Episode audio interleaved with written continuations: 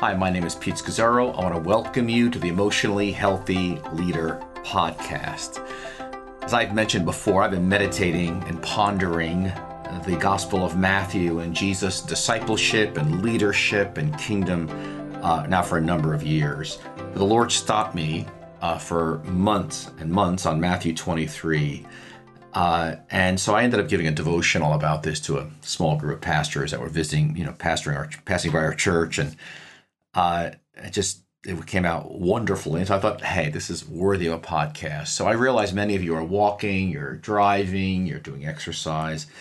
Uh, but this is going to be a bit of a different podcast because it's meant to be uh, devotional. So just enjoy, step back. I'm going to read you some of the scriptures from Matthew 23 uh, as I make some you know points that I believe God's saying to us today. Now, Jesus' sermon, it's a sermon in Matthew 23 that's so intense, so bitter, that some interpreters actually believed that it maybe wasn't even Jesus. It wasn't authentically Jesus' words because it's so intense, it's so bitter towards the to the Pharisees and Sadducees, and it is. But it's really meant to be a profound warning uh, to all of us, especially in leadership. It, it's surgery. Uh, it's an in-depth very nuanced look at demonic temptations that we all face as leaders. So, you know, a, a, friend said to me recently, you know what, Pete, emotionally healthy discipleship is? It's a street fighting spirituality. It's just, it's just street. Well, this is very much a street fighter Jesus here in Matthew 23 as he lays it out. And what I, I think has helped me see some of the power of this text has been my own engagement uh, recently in with not just millennials but Generation Z and diving into the church of the generation behind me. I'm a boomer. There's Generation X; those are between 39 and 54 years old, and they got millennials; those between 23 and 38, and they got Generation Z, age 22 and below. And while each generation has differences, what's so fascinating to me is that the demonic temptations that come to all of us are basically the same. It just it comes at us in different ways in different generations. But I was really expecting that uh, the millennials, for example, those of you who are millennials, which is probably the primary bulk of our audience here, that you were going to see all of our mistakes and how we, you know, ran after things in such a foolish way.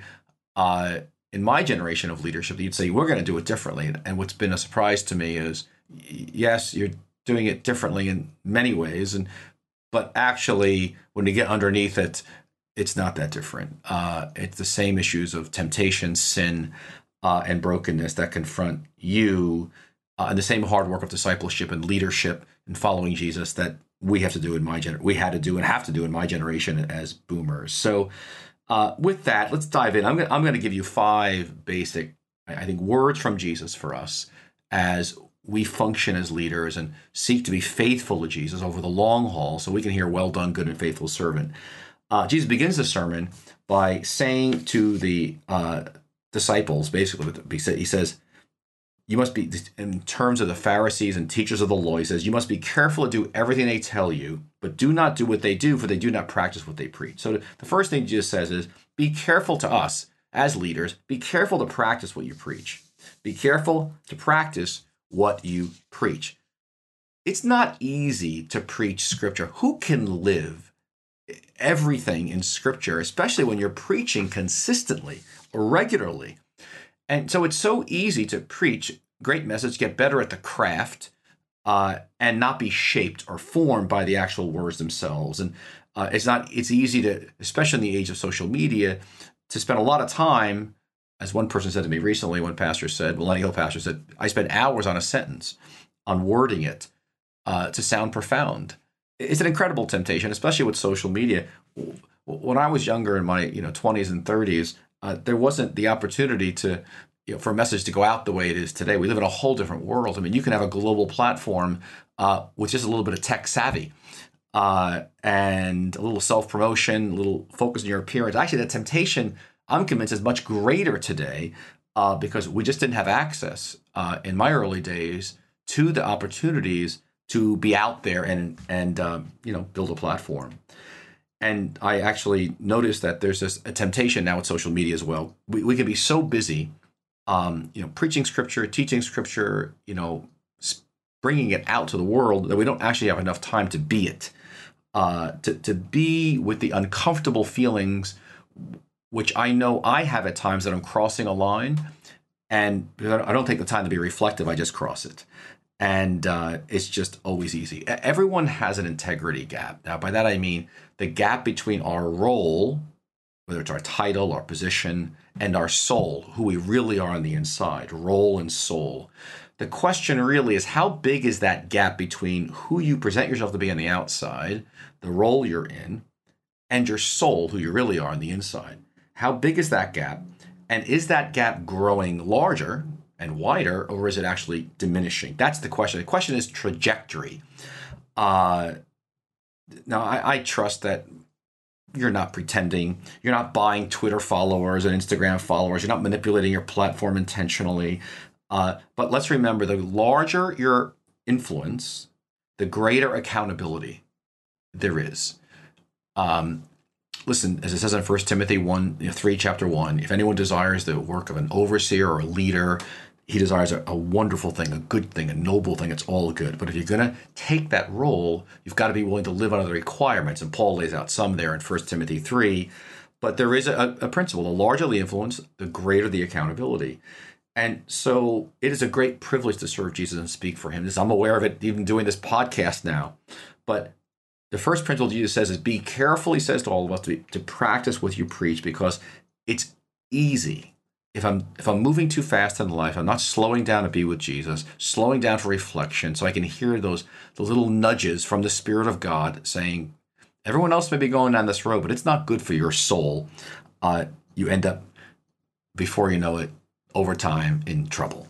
The second thing Jesus says is, you know, is he says about the Pharisees, he goes, everything they do is for people to see literally to make theater is what it means in Greek. Everything they do is like to make theater. Think of actors or actresses and on a, on a stage, just, and they overemphasize their gestures and their movements, and that's part of great acting, isn't it? And and uh, Jesus says, you know, they make their phylacteries wide, their tassels long, you know, and you know, I just I, I keep having I have this saying, you know, it's like I have skinny jeans and leather jackets, you know, I have the right clothes, and and uh, and Jesus says, number two, he goes, don't just be careful to practice what you preach. Slow down. He goes, be careful of showiness. Just be careful of showiness. And and uh, Jesus speaks about the Pharisees. They love the place of honor. The fir- actually, the word in Greek there, they love first place uh, of honor at banquets. They love the first seat of honor at synagogue. And the word first there is in the Greek. They love the first, to be first. And uh, there are very few professions that get the amount of affirmation that we do as pastors and leaders. I mean, every week even if I preach a crummy sermon, there's going to be a bunch of people are going to say, That was the best sermon, Pastor. Oh, you changed my life. That was wonderful. Thank you. It can become a drug. And a drug that I just I need I just need the affirmation, right? You know, it's like you get 20 affirmations, you get one criticism, and that criticism stays with you. Now you're probably saying, no, Pat, no, Pete, you don't understand. I get a lot of critique. Listen, you do. We all get critique because we're public people. However, we get affirmation and praise on a scale uh, that I, I, can't think of any other profession that gets it on earth like we do because we speak for God. It's, it's it's such a powerful power and principality that this this people seeing us or people affirming us that it's a god or an idol that can just pull at us over time and, and take us down. Uh, you know, think of the prophets of Baal and Asherah during the times of Elijah, the prophet in 1 Kings 17. Uh, and I, I imagine you know 850 false prophets and elijah's almost standing alone but he sees it. He sees it as a power and principality. And if i if i can um, picture it like this and i'm on social media okay i'm on twitter i'm on instagram i'm on facebook. I, I believe in these technological tools as opportunities for us to mentor disciple preach the gospel. But like anything that has power. It's a power and principality that can also destroy us.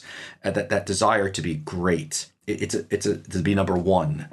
Uh, and when that dire, desire to be number one gets religion or Jesus into it, it's incredibly poisonous. It's a power and principalities taken over, and before you know, it, we're just in a bad place.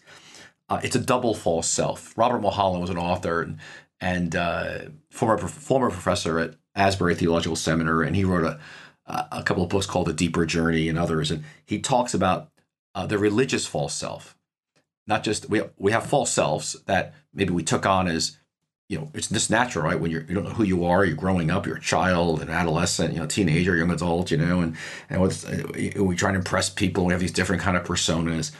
Uh, but jesus comes to set us free right? To break that off us to get our identity in him being loved uh, affirmed by him. But the problem is if we're not absorbing the gospel and doing our kind of work of discipleship of dying on that cross we end up getting a double false self we get a religious self now on top of our false self so you have the false self given by your family of origin and the culture. Now you've got a religious false self, and uh, you start, you know, speaking for God and and all that kind of stuff. And you and, and, Jesus goes after ostentatious leadership here in Matthew 23. He goes, "Be careful of showiness." Uh, it does not impress Jesus. In fact, it it, it, it horrifies him, and uh, that's why when you're preaching and you're teaching or you're exercising leadership, and if you're if you're and over time you get really good at what you do, uh, you've got to be sensitive to when the Spirit of God is telling you to pull back and not take the crowd somewhere that you're going to get a lot of applause. And it is a temptation. I, I have been there. I, I, I know it. And uh, I'm very sensitive to it now. And you want to be very careful. I'm imagining many of you listening to my voice, you are the leaders uh, for this generation and the next generation. And God is entrusting you with a certain level of power, but you want to be careful of how you use that power. Uh, again, the desire uh, for to, to to grow your ministry, to reach people for Christ, it's all good. Uh, but Jesus, remember, was the opposite of showy. He was the opposite of spectacular. He refused to participate in, in spectacularness. And I refused, the Pharisees came and said, Show us a sign from heaven. He refused to do it. Uh, in fact, Peter had that poison of wanting to be showy. And when Jesus starts telling him, "You're going to lose everything, Peter. You're showy. They're going to. I'm going to the cross and dying." And uh, you know, Peter says, "Never, Lord." Uh, but as over and over, Jesus says that whether it's in healings or to his disciples, don't tell anyone about this. I mean, he's just he's hidden, and he just he is not doing anything for show. Uh, in fact, if anything, he's doing the opposite. He's seeking to be hidden in the bosom of the Father. So it's not just be careful to practice what you preach. Oh, God, help us. It's not just, Lord, be, help me be careful of showiness, which is another powerful temptation of the evil one. The third is be careful of entitlement, to never let yourself be set apart above others, uh, and which happens very easy. Especially, I know for me when I get exhausted and tired, I don't do good self care. I can be, I can be a little baby demanding, and and so Jesus, Jesus has this incredible passage in Matthew 23, beginning at verse 8. He says this He goes, but Do not be called rabbi, uh, or basically mean, you know, great doctor or great teacher. If you have only one teacher and you're all brothers, and don't let anyone on earth call you father if we have only one father in heaven, nor are you going to be called instructor, is another word for teacher or leader. If you have only one instructor, the Messiah. And, and he makes the point, um, you know, think of Oriental courtesy uh, in places like Japan or, or Korea, the length and care of the greeting has to do with the honor and status of the one being greeted. And in ancient Israel, the lead pastors and preachers were considered the most valuable leaders in the community in ancient Israel. Well, for our people, our people who live their lives in following Jesus, and we, we find ourselves in positions of leadership, uh, you know, we're the, we're the center of their lives. And Jesus says, always remember this you are not to be called, you know, great one ever. You are, in fact, it says actually in the original Greek, you are not ever, ever to be called great one or great teacher because there's only one teacher, and that's me, uh, Jesus. And in fact, you may be a, have a doctorate, a theological doctorate, and it is a great honor and calling to teach God's word at church. But Jesus says that honor is reserved for one teacher, and you're all brothers, and uh, all Christians are of the same rank. Uh, the teaching honor belongs exclusively to Jesus, and we don't ever want to let ourselves get set apart or be above others. We're servants at the table. We're all brothers and sisters. What a leveler. Then he says, Don't let anyone call you father, for I have only one father in heaven. Now, there are church fathers and spiritual directors and all that, but the father title actually is reserved for Jesus alone. Now, in the history of the church, there's eight doctors in the church and uh, eight you know doctors teaching doctors in the church through history there's four great doctors in the east they call the eastern fathers and there's four great doctors in the west the western fathers latin speaking and the writers in, in Greek of the East were John Chrysostom, Basil the Great, Gregory of Nazianzus, Athanasius. In the West, there was Augustine, Ambrose, Jerome, and Gregory the Great. Now, I mention them because these are folks of exceptional gifts and qualities called the doctors of the church. And uh, so, so if you ever think you're somebody, uh, or any of us, you know, in our generation, we got to get ourselves a bit grounded in history. Uh, these folks I just mentioned have enormous contributions uh, to the history of the church out of their teaching. But even here, Jesus says, just remember, uh, you have only one Father uh, in heaven, one teacher, and that is me. And I just love it. You know, it, some translations have you have only one leader, and that is me. Now, we need leaders in the church, of course. Uh, how can any church function without a leader? But in this text, Jesus you know, basically combats hierarchical thinking. Anybody says, be careful of entitlement. It doesn't belong to my kingdom. Uh, in fact, he closes by saying, the greatest person among you will be your servant. And whoever exalts himself will be humbled, and he who humbles himself will be exalted. I mean, Jesus washed feet. And thus we're servants. What am I? I'm a servant. You're a head servant. Uh, not, not a doormat, but a servant. Uh, hopefully, you have a self that you can actually lay down. The unimpressiveness of Jesus was impressive. I mean, he, he was so unimpressive. That's what's so impressive. He's the he, you know he's the God man. He, uh, but Jesus is constantly reminding us there's a great honors banquet ahead, and all that matters is at that moment we get praise from the Father. Well done, good and faithful servant. Uh, but we we that he he calls us here to make free active decisions to serve, again, out of a full cup of being with Jesus. And this passage, if anything, is a call to slow down and be with Jesus, out of which we lead. Fourthly, he says, be careful of being one thing on the outside and another thing on the inside. And he says in and Matthew 23, verse 27, he goes, Woe to you, teachers of the law, you hypocrites, you are like whitewashed tombs. You look beautiful on the outside, but inside uh, are full of the bones of the dead and everything unclean. In the same way, you appear to people as righteous, but on the inside you are full of hypocrisy, you know, and, and wickedness. And and so he says, just again, it's back to that first. Be careful you practice what you preach. He's saying, be careful of being one thing on the outside and another on the inside. That your role and your soul are the same. There's not a big gap between them. I mean, that is a challenge, isn't it? Uh, that we are just we're congruent in our lives, uh, in hiddenness and in public. I, I said we don't speak differently. Jerry's so sensitive when preachers and leaders sound differently in the pulpit than how you than how they sound when you're talking to them. In other words, you're not putting on a God voice. You're not play acting now this new persona. You're just yourself up there and uh, in vulnerability and brokenness. But the, the, Word of God and, and leadership is coming through the prism of your personality, through the prism of your person your history, your temperament, your you. And we're not getting a different you in public than we get with you if we were having dinner together or breakfast. And then finally, Jesus says, uh, don't just, you know, repeat because not just be careful to practice what you preach.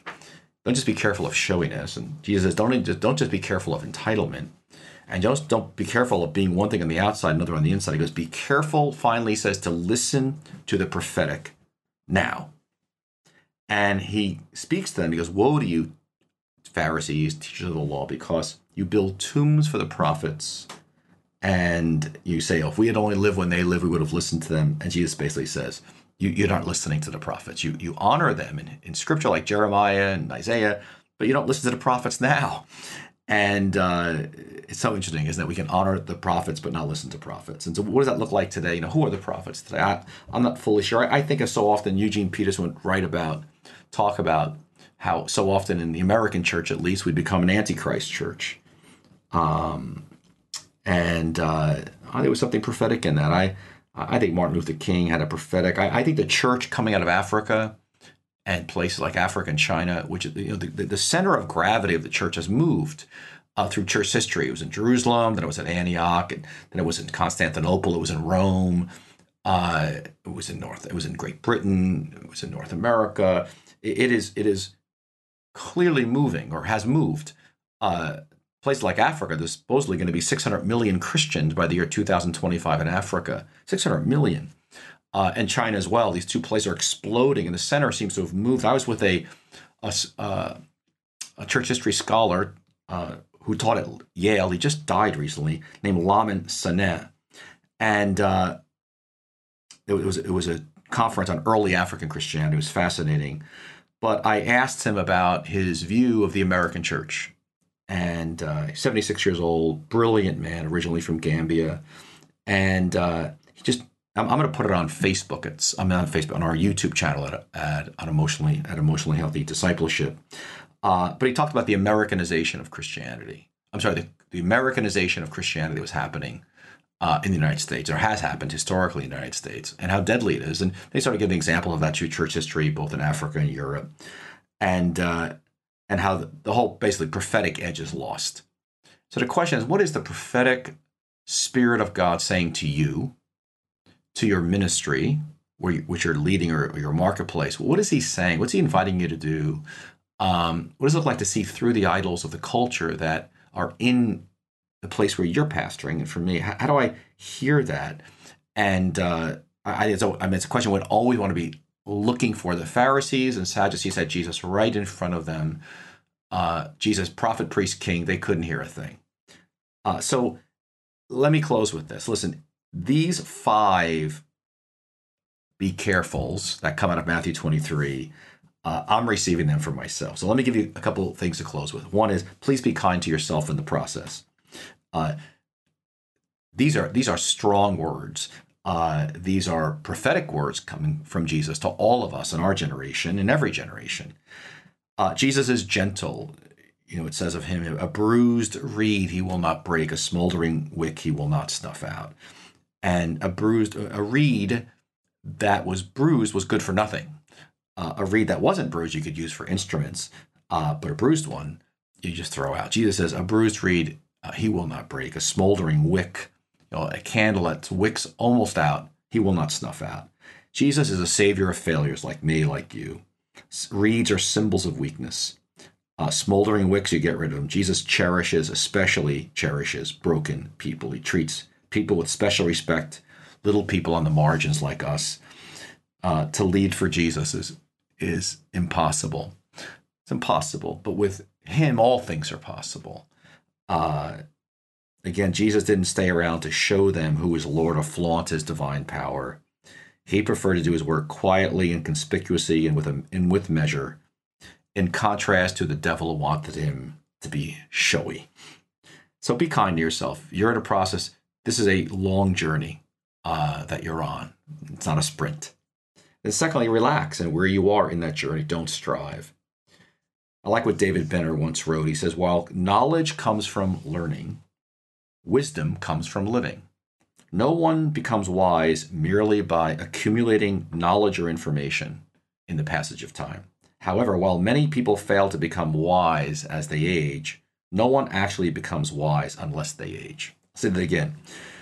Again, learning information is not learning wisdom. Wisdom takes time. But not everyone becomes wise as they get older. Like what he says, well, many people fail to become wise as they age. No one actually becomes wise unless they age. And so uh, there's a time factor of you and I growing into wisdom. And so relax. You have a lot ahead of you. There are so many things you can't grasp until you suffer uh, Jesus learned obedience from what he suffered. Hebrews 5 7. You know, I think of my own journey, uh, things that I did, I learned, I know now that I didn't know 10 years ago. There's no way I could have known them 10 years ago. I think of 20 years ago. Just, to, I imagine, like I'm growing, I'm in a major growth curve right now. I, I'm 62, and I wonder, wow, what's life going to be like when I'm 70? What, what am I going to know about Jesus? 80, 90, I mean, facing death. There's things I can only understand that what I'm at the, we're actually at the portals of death. So you have so much ahead of you. So relax in this long journey. He is, if you'll stay with him or let him hold you, he will carry you and there will be an unfolding of wisdom and revelation with time. Uh, he's going to waken you up. I, there's a great desert father saying by Abba Abamus that goes like this What is the narrow and hard way? And the Abba replied in the desert, The narrow and hard way is this to control your thoughts and to strip yourself of your own will for the sake of God. Control your thoughts and strip yourself of your own will for the sake of God. that stripping of one's will to say, Yes, Lord, not my will, but your will, not my kingdom, but your kingdom, not my plan, but your plan. To people say, Lord, more than anything else, any project, any program, any plan I've got, I just want to listen to you. You know, I think of the, the great text in Matthew 17 where the voice comes from heaven as Peter's making plans to build some booths at the top of the mountain.